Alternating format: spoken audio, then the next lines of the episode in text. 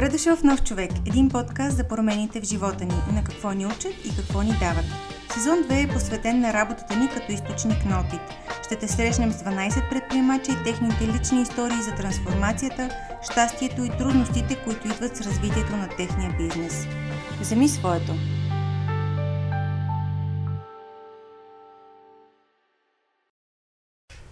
Здравейте, добре дошли в новия епизод на Нов човек. А, вдясно от мен, Оля Василевска, един човек, който много се интересува от кариерното развитие на младите българи, от образованието. Дори преди доста време, като млада, тя е реализирала няколко проекта по Сега темата. съм леко стара. А, така ли казах? Бях ли млада, бях ли стара? Тук пише в сценарий още Вярно на е. 21 години. В далечното минало. В далечното, в близкото минало. Близкото минало. Но сега, а, като а, днеската майка на две деца, Кари и Бобо, Бобо чудесните а, а, така, хлопета, а, ти все по-критично гледаш към българското образование. Така е. Окей ли? Така, доволна ли си? Така е. А, Веско, освен, че работи във Forbes а, и е редакционен редактор там, паралелно основател и изпълнителен директор на НПО, което се застъпва за качествено образование чрез правилни държавни политики. Това е така.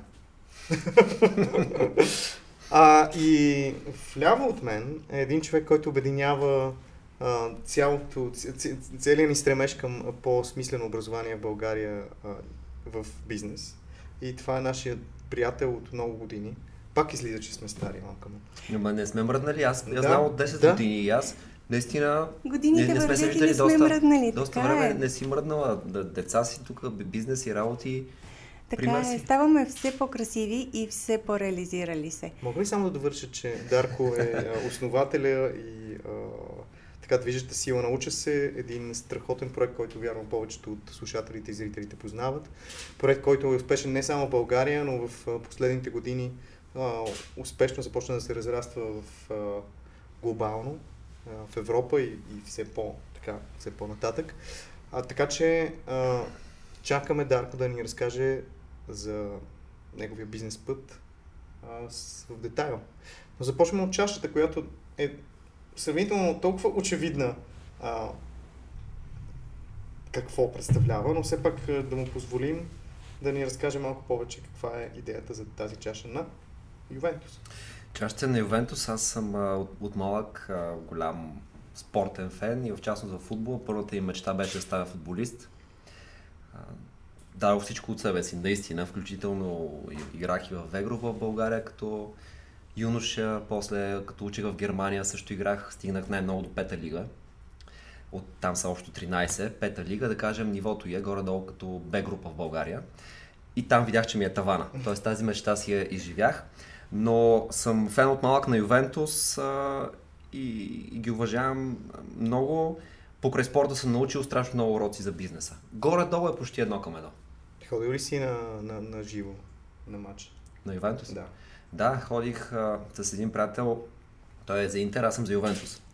Кръвни врагове са отборите, ама ние сме отлични приятели. И там отиваме, в Милано беше мача, аз съм с фанелка на Ювентус, той е с фанелка на Интер, разхождаме се по центъра на Милано и през 5 метра ни спираха хора и казаха как е възможно това нещо. Снимаха с нас, голяма атракция бяхме. И м- Ювентус биха и тогава. Тук е мястото да разкажем за твоя фит. Днеска а, имате тотален синхрон с Дарко. Да, а, ние без да се наговаряме, той е донесъл футбол на чаша, пък аз а, съм с фланелката на, на, на Верде Бремен. А, нас, това, което с, а, с Дарин ни свързва, че сме учили в, а, в Бремен, в различни университети. По, за малко мисля, че хронологично сме се засякли, а, но пък а, аз станах фен на местния отбор а, и аз стигнах до 8 дивизия в немския футбол. Ти до пета, абе, да. Явно таваните ни са били различни. Много, много ме изкефиха като футболна организация.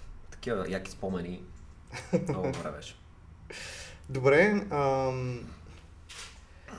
със сигурност си мисля, тя и Йола и ти имаш немски, немско възпитаничество. Да, имам немско форма. възпитаничество. Аз съм трето поколение немски възпитаник. Моят дядо, баща ми беше възпитаник на немската гимназия. Ние винаги сме говорили на немски. Името ми на латински, латиница изписвам също с а, немска транскрипция. да, с, така е, с, ам, ам, да. Компанията ни е немска, а, така че ето колко неща ни свързват. Вау. Добре, а, ти си видял немската организация, системите, които нали, постоянно човек вижда там в, в, в всяка, всяка една част от обществото. А, това дава ли ти, помага ли ти това в днешни дни да, да управляваш, учи се? Помага ми абсолютно. Аз по принцип съм дисциплиниран човек още от малък, така съм възпитан. След това спор, спорта много ме ушлайфа. Да бъда точен, да оставам след тренировка още половин час поне, да, да се раздавам на максимум. Тези качества ги имах заложени, там ги доразвих със сигурност. И аз не знам успешен бизнес без добра организация, дисциплина и, и тези неща да вървят. Просто невъзможно според мен. Може би е добре да дадем контекст на, на хората още в самото начало, защото а, където има ученик, хората би трябвало да знаят а, за, за уча се, но всъщност освен, че е много разпознаваем бранд, нали, вие буквално имате огромни билборди, имаше на магистралата билборди, но да дадем... А знаеш за тях, извинявай, ще прекъсна, те са ни подарък от а, баща, който се обади. А, първо ми писа имейл и каза, здравей, аз а, имам агенция за билборди и мога да ви, ги, да ви подаря места. И аз нали, началото го чета и си казвам, да, да, окей, но айде ще отговоря. И отговорих, а, поисках му номера на човека, чухме се и той е супер автентичен, много съм доволен, детето ми се справя чудесно и ето ти, изпращам ти една екселска таблица, избери си позиции. И гледам, а, примерно, един огромен калкан там срещу бизнес парка в София. И казвам, а това възможно ли е? И той казва, да, да, разбира се, когато няма клиент, ще сте вие. И това се случи преди, сигурно преди 3 години, че и повече. И от тогава до сега този калкан стои там. А, когато има клиент го сменят, по магистралите има по много места. Е, аз пък си мислех, че някакви брутални бюджети за маркетинг. Да. Само, само сметни какъв подарък е това. Да. Това са стотици хиляди лева. И то е напълно заслужено, защото вие променяте а, бъдещето на тези деца. И е, този родител осъзнал каква част от живота на неговото дете сте. Така че е напълно заслужено и с голям кеф всеки път чета, уча се. На Аз дори известни, съм присъствал на, на едно събитие, на което а, президента ви даваше, ти даваше награда и, и той изнесе такава хвалебствена реч да уча се че то накрая излезе се едно, че той се радва да се, да се запознае и да стисне ръката на Дарко повече, отколкото обратно. Поне такова ми беше впечатление. Кой родител няма да се радва тогава, когато знае, че има нещо, което е направено качествено и което ще му даде възможност на детето да се учи по начин, по който то възприема информацията. Това, което вие правите е бъдещето на образованието и в интерес на истината последните две години на пандемията доказа а, твоя визионерски подход към бизнеса, но ако трябва да се върнем тогава, в началото, а, каква беше твоята идея за уча се? Простичка, конкретна. Ученик има проблем, не може да си научи урока, трудно му е, не го разбира. Отваряш учебника, тетрадка. Аз самия съм изпадал в много такива ситуации, не мога да схвана точно за какво става въпрос. И, и какво правиш? каква, каква е възможността? Да питаш родител или да отидеш на частен урок, за да се научиш. И, и си казах, а, друг проблем. Много пъти уроците се обясняват а, по-скучновато, да го кажа така, не са много интересни. И за мен това е огромен проблем, защото основната роля на образованието е да не отблъсне ученика първо от конкретния предмет, после да го запали. А когато ти е представено нещо скучно, тегаво, ти, ти се отблъскваш и какво казваш? Манията е математика, или биологията, или пък географията. Аз така съм я намразил тази география, че не исках да чуя за нея, защото ни караха да учим наизуст къде има домати, къде картофи, всяка спирка от София до Бургас по ЖП-то да я научим наизуст и на контролно на лище да я напишем и като сбъркаш спирка, ти се маха там минус 0,25 и, и това го забравяш след 5 минути, като го напишеш. И, и така, и си казах защо трябва по този начин да бъде. Могат уроците да бъдат обяснени забавно, интересно, практично, без да е супер претенциозно. И това ми беше конкретната идея, малка. Никога не си представям какво ще е след 10 години, 5, 3, дори 3. Сега не си представям какво ще е след 3. Решаваме проблемите, моментите, които има максимум с една година напред. Визия. Но ти всъщност каза за 10 години, уча се тъмън стана на 10 години. Та, а, казахме за началото, но наистина а, дай ни е така едно кратко overview, къде учи се сега от гледна точка на брой служители, деца, които покривате, не знам, акаунти, може би, които са отворени. А, говорихме за международното присъствие. Дай ни нали, накратко къде учи се сега. Екипа ни е около 350 души. 350 души за 10 години. Всеки от вас, който ни слуша и гледа, това е вау. И аз не съм си го представил, че е така. Онзи ден бяхме на тимбилдинг, никой не съм си представил, че ще има чужденци в компания, която създавам. И аз разказвам някакви неща, други превеждат на италианци, на испанци в екипа. Бе, уникално. Това, как да си го представиш? 300, 350 души, в България уча се има около милиони 200 хиляди регистрации, над 65% от училищата имат абонаменти за уча се за, за учителите, че са близо 100 милиона изгледаните уроци. Mm. В чужбина стартирахме преди две години, първо в, в Румъния. Там а, минахме на скоро 1 милион изгледани урока. Регистрираните потребители са над 150 хиляди. В Испания и в Италия стартирахме малко по-късно, там още правим съдържанието. А, но първите сигнали са, са добри. В Румъния започнахме да продаваме абонаменти по лека-лека. Горе-долу виждам, че историята се повтаря. Училища румънски се свързват с нас и казват много готино, намерихме го, дайте да си купим абонаменти за учителите, както и тук беше по този начин. Така че много е яко, че имам възможността по втори, по втори начин отново да изживея това, което е било в началото с чужбина сега. Предстои сега и магистралите там да срещаме уча се. Как е, как е името на сайта в Румъния? Как се казва? Да. В, в чужбина бранда ни се казва edubulm, edubulm.ro, edubulm.es за Испания, edubulm.it за Италия. Снимайте, докато пътувате в Румъния, моля. Изпратете ни ги. А, добре, ти всъщност каза, че стартирайки уча се, ти си нямал тая комерциална идея. Ти просто, нали, тя е... Нали, историята е разказвана, че ти всъщност си искал да помогнеш на брат си и на неговите приятели да се... На сестра ми, да. А, на сестра ми, даже не само, че нямах идеята как това нещо функционира като бизнес, даже бях още по-задръстен, а, когато в началото съм в Белгия, там записвам първите уроци, записвал съм да кажем около 200-300 урока, само за това мисля и гледам да съм максимално бърз и в един момент осъзнавам, че това нещо трябва да има финансиране. И това при 10-11 години. И какво правя? Първо, говоря с приятели, те ми казват, е, ама как? Ма, задължително с Еврофонд трябва да бъде направено това нещо. И аз, то тогава беше много модерно. Смисъл нещо, ако не беше финансирано с евросредства, беше странно. и тогава успях да си уредя среща с човек от Министерски съвет, който отговаряше за тези неща.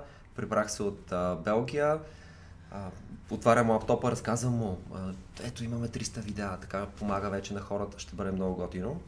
И съм му изключително благодарен на този човек тогава, защото той беше много искрен с мен и каза, виж, това е супер, което правиш, обаче за да кандидатстваш а, и да стане успешно, трябва да минеш през следния процес. Трябва да намериш а, няколко университета, училища да направите организация, да има и колко професори в нея, да кандидатстваш, евентуално да бъде одобрено след една-две години. И той още докато разказваше, и аз му казвам много, много ви благодаря, знам какво трябва да направя вече. Избягам страната. Излязох, наистина излязох а, супер благодарен, защото тази тема беше затворена и знаех, че трябва да, го, да потърся инвеститори. И сега другото забавно нещо. Прибирам се в Белгия. Как се търсят инвеститори тогава? То в България тогава не беше модерно като сега. влизам в Google и пиша инвеститори България. Буквално. И ми излиза статия. За първи път отварят фондовете си. Launch Happy Eleven, първите два фонда в България тогава. Кликам, гледам ги там едни хора, наснимали се, с ризи, викам, а, това ще са хората. Попълних една форма, описвах вътре. Това прави уча се, така, така, така. В... Кандидатствах, те ми се обадиха после, интервюираха ме и те казват, добре, окей, минаваш на първи рунд, минаваш на втори рунд. И в един момент ме питат, а, как ще прави пари това нещо? И аз, е, не знам, най-вероятно няма да прави пари, но трябва, трябва да го развием. Да. И те ми казват, абе момче ти ли си, ние инвестираме в теб и търсим възвръщаемост. И аз казвам, изобщо не ме интересува това нещо, искам да се работи сега по продукта, с вас, без вас, то ще стане. И след време те ми казаха, че като са затворили, си казали този е тотално откачен, а, нали, зарязва си PhD-то в Белгия, прибира се в България, пълно хахо и те това много харесват инвеститорите. Та така стартира цялото нещо. Добре, ти а, как реши, че точно този ще бъде начинът по който ти ще монетизираш бизнеса? За нашите слушатели може би да кажем, че това, нали, този термин монетизиране е как един бизнес прави пари, буквално. А, в един момент разбрах, че това нещо, за да е стабилно и голямо, то разбира се трябва да прави пари, за да може да раз, разраснем екипа, да го направим още по-професионално, да си позволим най, едни от най-топ хората в страната. И тогава слагаш на масата различните варианти. Първи вариант а, да се издържа с дарения. Не ми хареса, защото е една постоянна мъка, молиш се и това не ти позволява да се фокусираш върху продукта, а, преследваш едни хора да, да даряват. Второто нещо е с реклами. Не ме изкефи, защото си представях как един ученик гледа видеото, изведнъж му се прекъсва, той учи по математика, прекъсва му се видеото, излиза някакъв там памперси, мамперси, такива неща. Просто не може да го допусна това нещо. И така и така, и като сложиш всичко на маста, виждаш, че в един момент си казваш така, добре, това нещо то трябва да помага на хората и ако наистина помага, както всички казваха тогава, че помага, някаква малка сума може да отдели а, човек на месец, на година за, за това нещо. И всъщност и тогава си казах, ми аз тогава ще разбера дали толкова много пък помага на хората, колкото казваха. Mm. И, и за щастие този период премина много успешно, когато трябваше от безплатно да минем към платена версия. И това даде много добра основа, разраснахме екипа и в началото 10-15 души, колкото сме били, сега сме над 300. И реално хората, аз си го представям така, че един човек ми казва, ето ти тези пари, това е форма на доверие, което ти давам, ти направи с тях каквото прецениш, аз смятам, че то ще е полезно. Така си го представям, когато човек плаща. И така разрастваме тази визия и усещам огромна отговорност. Спомням си тази публикация, когато обясни, че от днес нататък уроците в УЧС ще бъдат платени и а, беше интересно за мен да разкажеш как са реагирали хората, които до момента са получавали нещо безплатно. Най-вероятно имаше ли такива, които бяха гневни или такива, които бяха а, по някакъв начин не, не можеха да си го обяснят, освен тези, които са подкрепили? Преди, когато започнахме да, да, да мислим как точно да, какво трябва, как да направим, как да, да мине този период, тогава, ето пак от спорта, нещо, и си казвах, добре, има футболни отбори, които от много добри в един момент стават пълна трагедия. И на стадиона пак има едни хиляда души, които дори не гледат матча. Те не знаят и резултата. Те, те си викат за отбора а, и, и има такива верни фенове. И аз си казвам, добре, първо тези верни фенове трябва да намерим и на тях да им обясним, за да може а, на тях да има ясно и те да ни подкрепят. И тогава видяхме кой колко вида е гледал в сайта и лично на може би, не знам, няколко стотин имейла съм изпратил на хора, лично през моя имейл, да им, да им обясня това нещо. Част от тях отговаряха, повечето казаха, да, да, разбираме. Записах видео с мен, в което обясних защо се случва така и, и какво трябва да стане. И, и се бяхме подготвили, аз бях подготвил няколко дни да не спя, и заедно с екипа тогава да отговаряме на, на имейли. Като се опитахме да разиграем всякакви гневни варианти. И в крайна сметка беше доста по-приятно, отколкото си го представях. Спахме си, имаше гневни имейли. От рода, примерно, един ученик а, ни писа следното. И всичко ще се прецака в тази страна. Ето едно хубаво нещо да има и, от, и него прецакахте. А, само парите са в главата на всички хора и беше такъв разочарован, че не съществува добро в този свят. Mm. И аз го поканих в офиса да дойде, Стефан, дойде и му разказах през какво ми е в главата. И той казва, то супер логично. Да, окей, okay, ще си взема абонамент даже. И вече ще си тръгва и каза, абе аз между другото, тук уча в едно училище такова по изкуства, мога да, да рисувам, да правя разни неща, разбирам от химия, биология, ще кандидатствам по медицина. И, и така започна да прави видеа при нас. Години наред прави видеа, mm-hmm. едни от най-добрите. И сега е лекар вече. Е, Аз съм убеден, че ти а, нали, и, и уча се, и целият екип сте променили траекторията на много млади българи, а, които всъщност са, са нали, а, рано или късно трябва да поговорим по тази тема, нали, какво е общото ниво на образованието в България и че всъщност вие наистина давате възможност на, на много хора всъщност чрез уча се да се компенсира а, това, което не им се дава в училище. А, и това е безценно всъщност за, за развитието на, на страната ни. Да, виждам, че дава много, много стойност. А, вече има хора, които са били ученици, завършили са като студенти. Онзи ден влизам в... А... Пенсионери. ще имат скоро и деца. Онзи ден а, влизам в, а, в кухнята в офиса и едно момиче режеше нещо с нож. И и аз казвам, здрасти, и тя хоп, и изтърва ножа на земята. И казва, винаги ми е било мечта да се видя с теб. Тък му, тък му започваше. И а, казвам, аз бях ученичка, така завърших училище, после завърших и университет, ми е било мечта да, да дойда да работя с вас.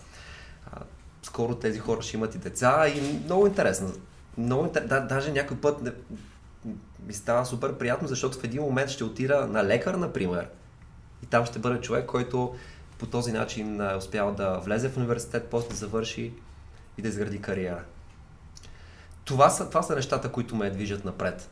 Тези дори истории, които дори не искам да ги знам. Аз знам, че съществуват хора, които по своя път постигат а, конкретните си успехи. Аз в една скорошна статия, която а, четох и редактирах за тебе, а, там а, ти говореше за, за влизането в Румъния че ти едва ли не си се изненадал. И аз също, докато четях текста, се изненадах, че в Румъния няма такъв проект. И че в Италия няма такъв проект. И в Испания няма такъв проект. И то беше шокиращо. В началото на пандемията, преди две години, ми се обажда един човек, на английски говори, казва аз съм от Румъния, представи се, седих се кой е, много известен предприемач. И той казва в България сега как, какво ще правите в пандемията, как ще върви образованието. И аз му разказвам, ами, как да върви, учителите те си ползват а, онлайн класни стаи, ползват уча се, имаме електронни дневници, във времето се обучаваха и така нататък. И му казвам, да, малко по-напрегнато ще, ама че се справим. И той, престани, дразниш ме. Тук в Румъния няма нищо такова. Няма никакви електронни ресурси. И най-доброто, което правят в момента, е пускат едни стари видеа, снети през комунизма, черно-бели, по физика. Wow. И а, добре, окей. Затворих и казвам, той човек а, няма представа сега за какво става въпрос и няколко дни ме гложди това. Но само тук, представете си, колко сме били фокусирани тук в България, дори да не знам в Румъния какво има и какво няма. Mm-hmm. И си давахме сметка, че да, следяхме няколко големи проекта, световни, но м- винаги толкова сърцето ни е в България, че тук сме давали мило и драго, не сме си позволяли да се разфокусираме. Много, много важно нещо е това. И, а, и тогава с колегите проверихме как са нещата, видяхме, че няма, сто пъти ги връщах и те казват няма и няма и така тръгнахме да търсим по другите страни какво има и какво няма и на много малко места в Европа имаше някакви прилични неща. Онзи ден с една работна среща си говорихме с едни наши партньори, които като говорихме за България казаха, ми България е най-добрия пазар. България е най-добрата възможност за начало, защото можеш да тестваш всяко кейс къди. Пазара е по-малък, а, имаш възможност на по-личен контакт с всички и когато направиш нещо успешно, с а, можеш да ползваш, отново, да се връщаш отново в България, за да тестваш продукта и просто да го реализираш навсякъде по света. Та тази гледна точка беше а, много, много ценна, защото ние винаги сме били много критични към България. Това не става, това не става, това не ни е добре. А всъщност България е чудесен кейс стади, пилотен проект, който след това, ако имаш подходящия екип и устрем, можеш да реализираш всичко по света. Особено за продукт като нашия, който е силно емоционален и силно много трябва да познаваш а, нуждите на хората, задължително тук беше да го направим. И тук също е интересно, че веднага след като тръгнахме и след като влязоха инвеститорите, след една година поискаха, т.е. това е било в третата година на, или втората година от развитието на УЧС, когато имаше много базови неща. Още те, една част от тях поискаха да разрастваме в чужбина. Казах, това е абсурд. Първо тук трябва да го направим да е стабилно. Нямаше още абонамент дори тогава в, в УЧС. И, и така, с а, едните имахме спорове, но след това казах, окей, нали, това е правилното решение. И много важно беше, че тук положихме много усилия във времето и е стабилно тук и ни позволява сега тази основа да я пренесем в другите страни. Ти а, ам, говориш с такъв ентусиазъм, все едно, че всичко е много леко и много хубаво се случва и нали, няма никакви проблеми. Нека да не забравяме, че всъщност вие в пандемията пуснахте безплатна продукта. Да, така? за две седмици. Вижте, толкова бяха пуснахме безплатно. Тогава имаше за две седмици над 200 000 регистрации, като до тогава имахме 800 000. За 8 години 800 хиляди, за две седмици 200 хиляди. Wow. Сайта падаше, ставаше, а, забиваше, какво ли, беше пълна лудница. Тогава са били безсънни нощи. Ами да, и не само на мен, и на голяма част от колегите от техническия екип. А, и така. Но толкова лесно ли е всичко, както го описваш?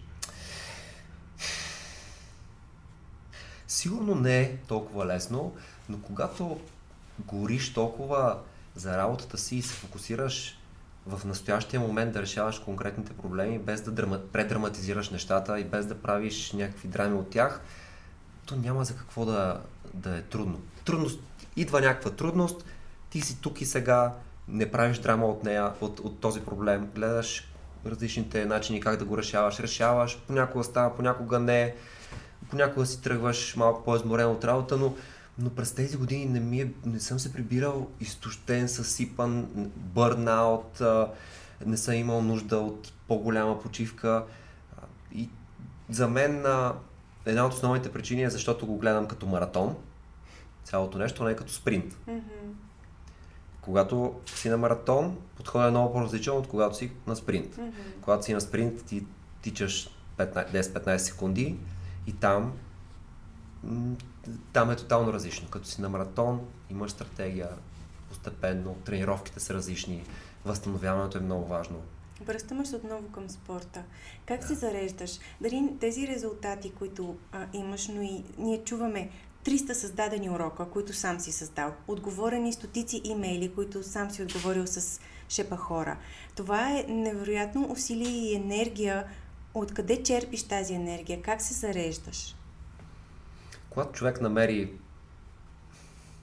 нещо, което е неговото и толкова силно, силно го вдъхновява, той не мисли за зареждане. По-скоро другото мисли. Как да се възстановявам, а не да се раздавам напълно.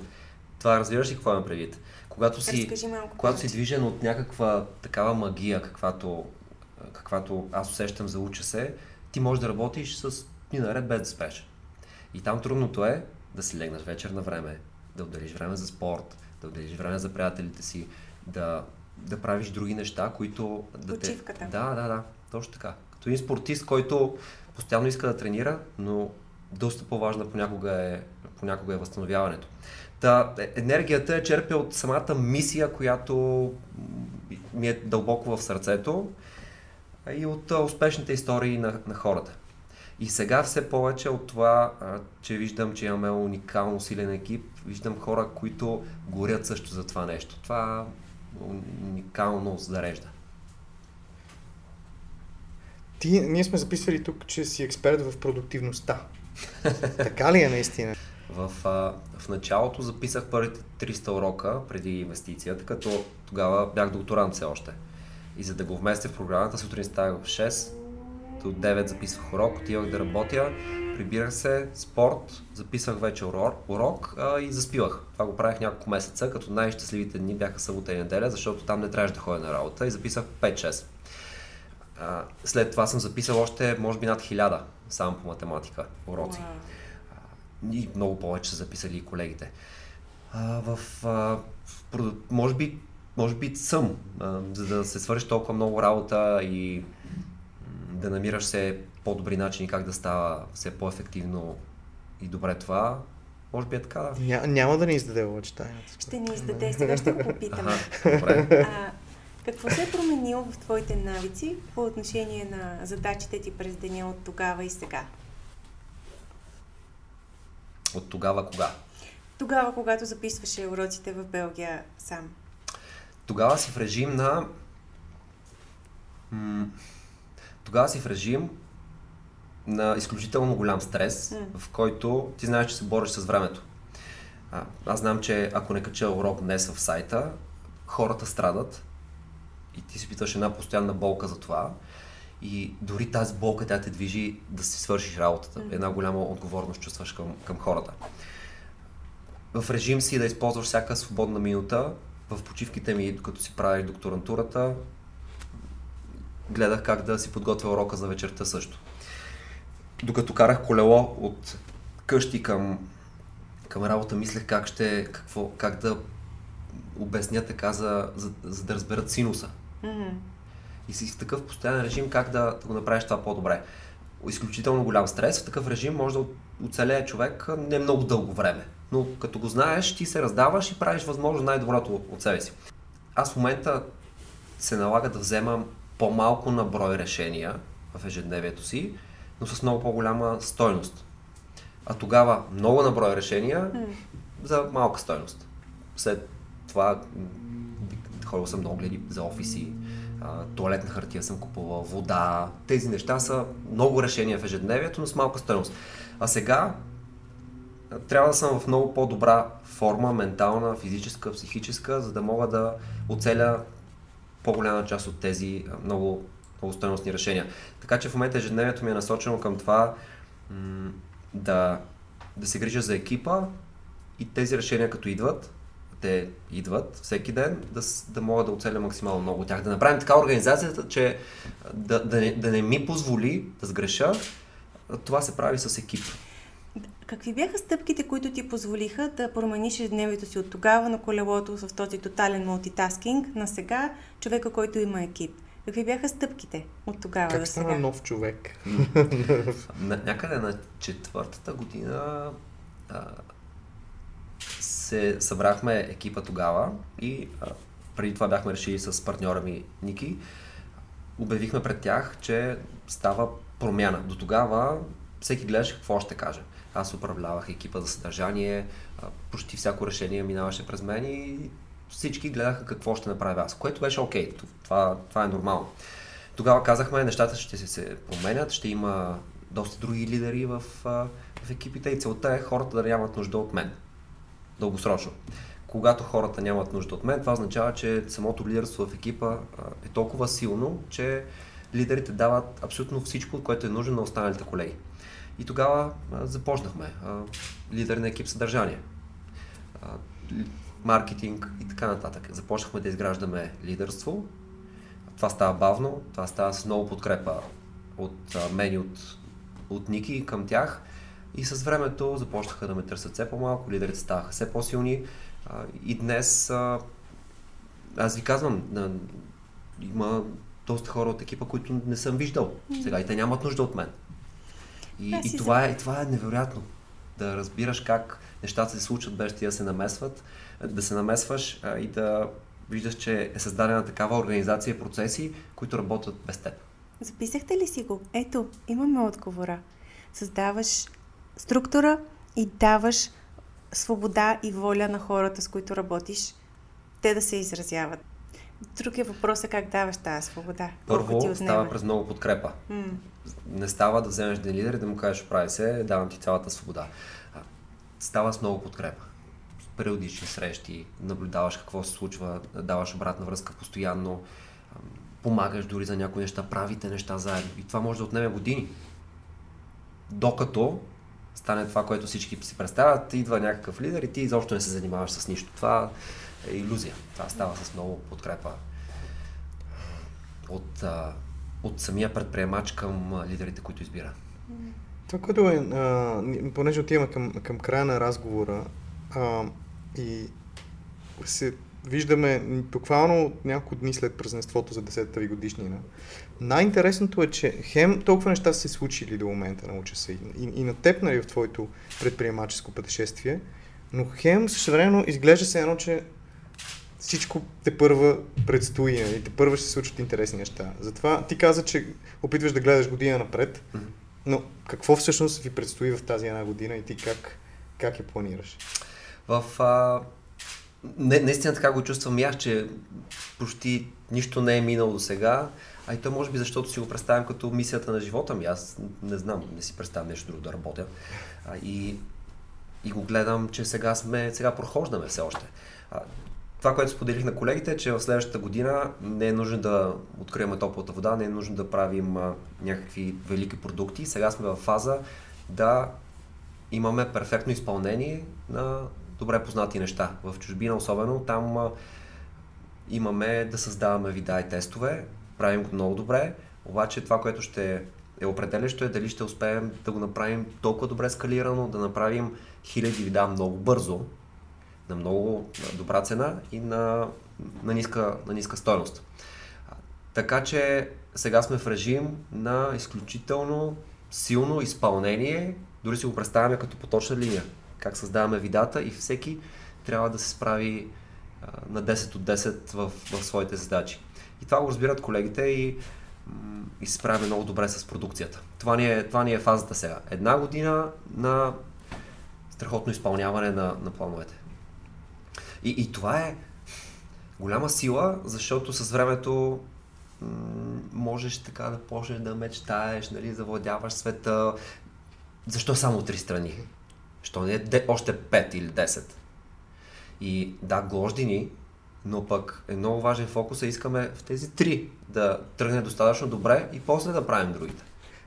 Мисля, че твоя път всъщност показва, че ти трябва да перфекционираш един пазар преди да, да, да стигнеш на, на следващия, да. защото а, уроците всъщност са много ценни и всъщност уча се също е много ценен продукт.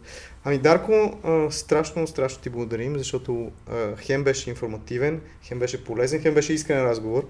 А, така че ти ни показа, че един човек може да бъде нов постоянно и да, и да открива нови хоризонти, дори на 10-та годишнина от, от основаването на фирмата си. Да, аз самия и като човек гледам се предизвиквам постоянно с а, неща, които в началото са много страшни за мен. Например, при 3-4 години започна да свира на китара, после... Е, слава богу, говорим за това. Записала съм си го и си мислих, че няма да го споменем. Разкажи за тази китара. Еми, в, бях в компания на по-възрастни хора, 60 годишни, моите родители, които имат страхотна компания и виждам как се забавляват. Китара, свират, пеят, смях. И виждам как ние се забавлявахме тогава по дискотеки, не можеш да си кажеш дума, дума с никой. Седиш там, какво се забавляваш, ти не знаеш. И, и тогава си казах, това трябва да го, да, да го развия в мен и започна да свира на китара. А, после пък след една година си викам, защо не се пробвам да пея? И винаги са ми казвали, че не мога да пея и започнах да ходя на уроци. Много страшно нещо. Да, да се предизвикаш по този начин. Умирах от страх първите пъти, но с времето постепенно, постепенно сега е доста по-добре. И то си умение като другите. Сега вече като си талантлив, ти трябват по-малко уроци, на мен ми трябват много уроци, с времето става по-добре. Успех във всички начинания, откривай Твореца в теб, давай си време за възстановяване, поздравления за всички успехи и тези от вас, които ни слушат след 50 години, най-вероятно вие сте хората, които сте се пенсионирали и сте учили в Уча се. Благодарим, че беше с нас. Благодаря ти. Благодарим, че беше с нас. Изпращаме те като нов човек. Това е Нов човек. Един подкаст за промените в живота ни. Този епизод е записан с вниманието и професионализма на Валерий Рафаилов, координатор продукция, Вероника Йотова, асистент продукция, Марио Балтаджиев, музика, Водещи – Олга Василевска и Веселин Димитров. Сезон 2 на подкаста на Нов човек е копродукция на Интерекспо Център и МВ Логистика. Записът и монтажът е осъществен от Крум Янков, Генезис Филмс.